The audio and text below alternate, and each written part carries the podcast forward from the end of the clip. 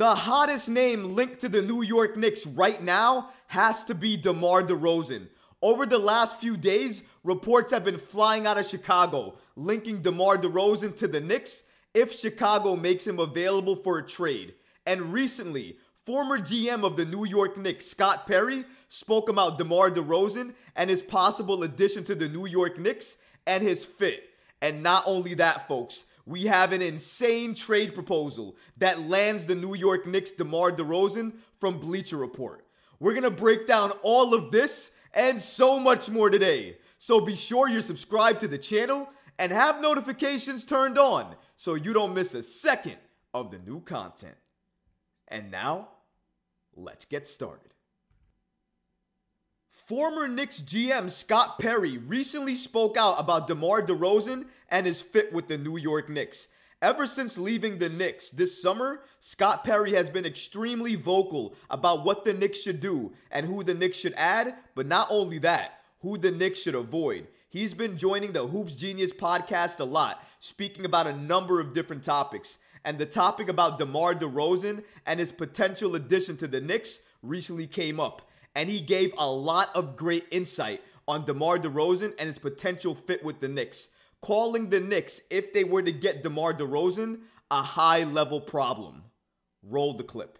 It's it's the same thing that I said about Miami. Again, you you, you you'll have a number of players that operate in the same area. You know, obviously Jalen Brunson, excellent in the mid range. Julius, excellent mid range, getting to the basket. RJ gets to the rim. But you know, Jalen Brunson is shooting well over forty percent from three. R.J. Barrett is shooting close to forty right now. I think he may have dipped slightly below uh, over the last uh, couple of games. And Julius is capable.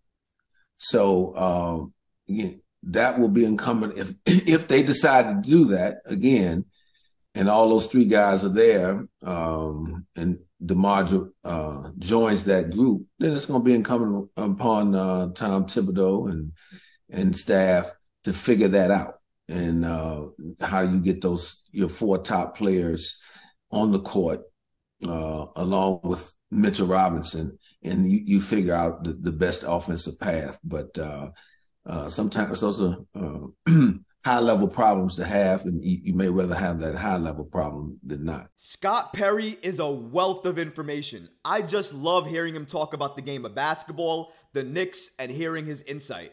And I don't disagree with what he says about DeMar DeRozan and his fit with the Knicks. Because absolutely, he's an all star. I'm not trying to knock him or anything he gave to this game, what he did during his prime, what he did with the Raptors, everything he can do from the mid range. I understand that. And if you listen to what Scott Perry said, he called DeMar DeRozan's addition to the New York Knicks a high level problem for the New York Knicks to have.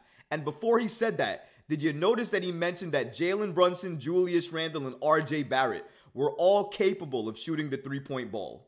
I think he mentioned that because if DeMar DeRozan is added to the Knicks, then it's going to be Tom Thibodeau and his coaching staff up to them to figure out how to use DeMar DeRozan. And it seems like Scott Perry was hinting that if he was the coach and he had to call it, he would have Julius Randle, Jalen Brunson, and RJ Barrett, more or less, maybe one or two of them, operate more or less outside at the three point line and then allow Jalen Brunson or an RJ or a Julius Randle and DeMar DeRozan to operate more in the mid range. So basically, one of those three will sacrifice their mid range game so DeMar can go ahead and take it over. And one of the better three point shooters within those group will go ahead and take out a three point shot and settle for that shot instead, sacrificing their game. And it doesn't have to mean it has to happen all the time, but I think Scott Perry was indicating that that's how you allow a DeMar DeRozan to fit within this group and allow all of your scorers, all of your best offensive weapons to be on the floor with Mitchell Robinson and allow that unit to work.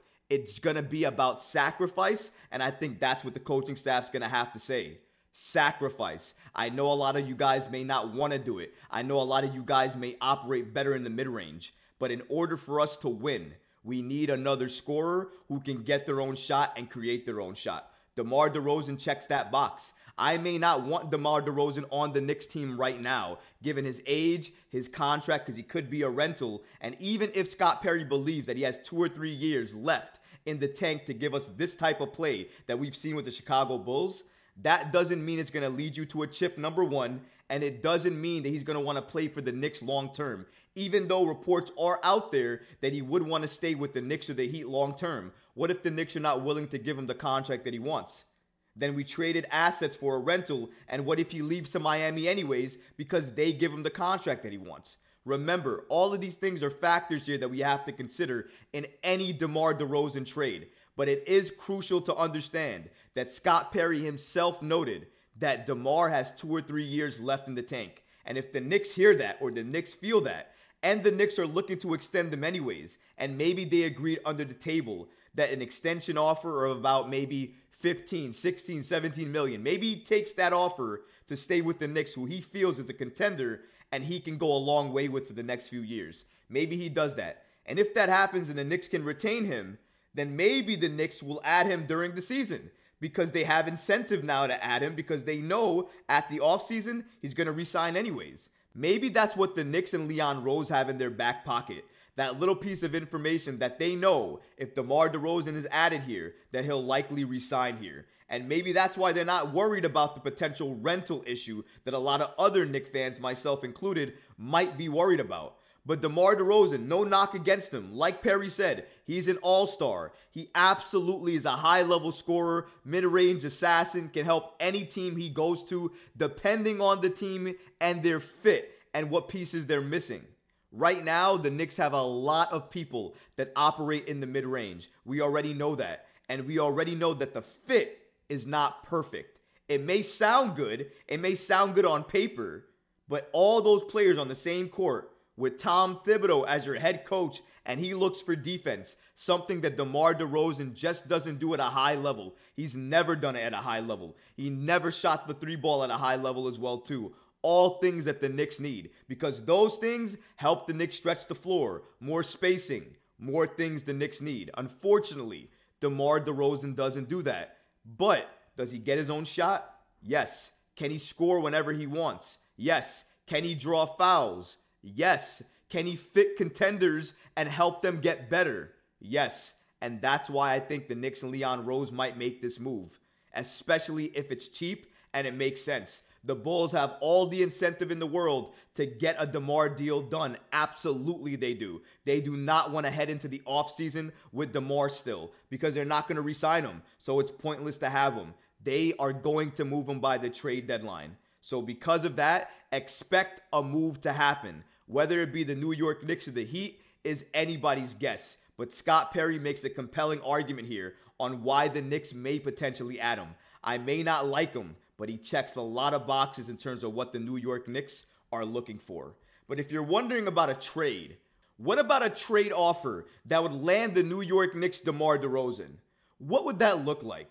Well, thanks to Bleacher Report, they gave us an insane trade package in order for the New York Knicks to land DeMar DeRozan.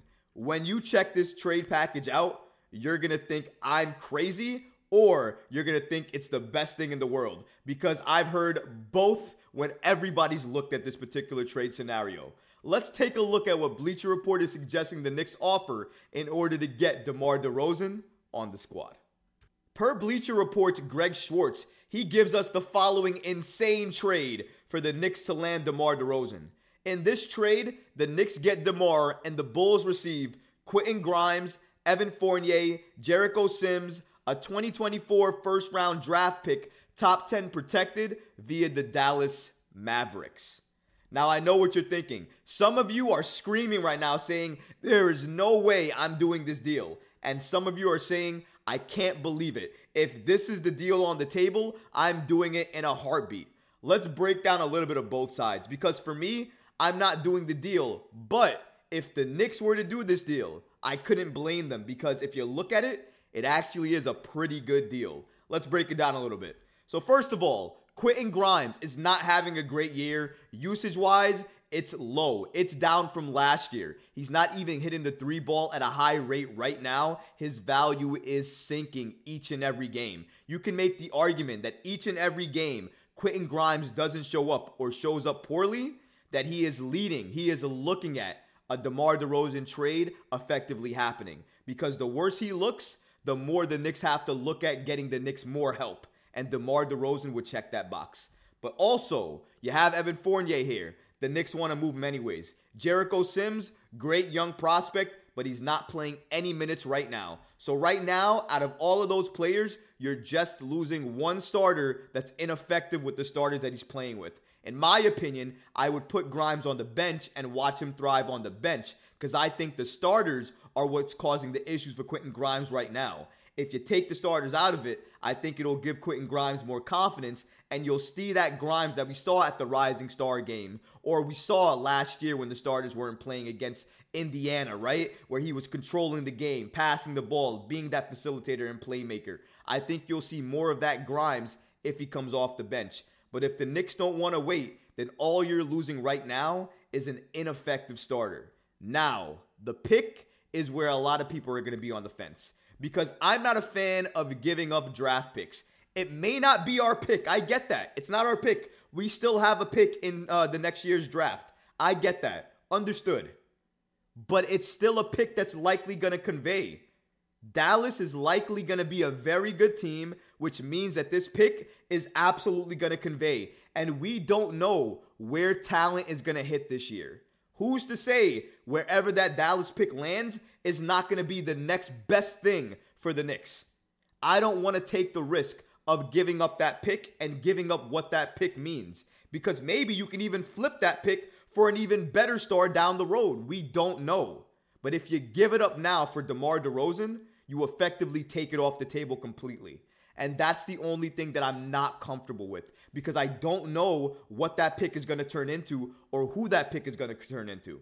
And I know, I get it. The New York Knicks do not draft well. They don't draft players to develop them. And arguably, you can look at what they did to their recent draft pick and they lowered their values. And when they traded them, they got little to nothing back for them.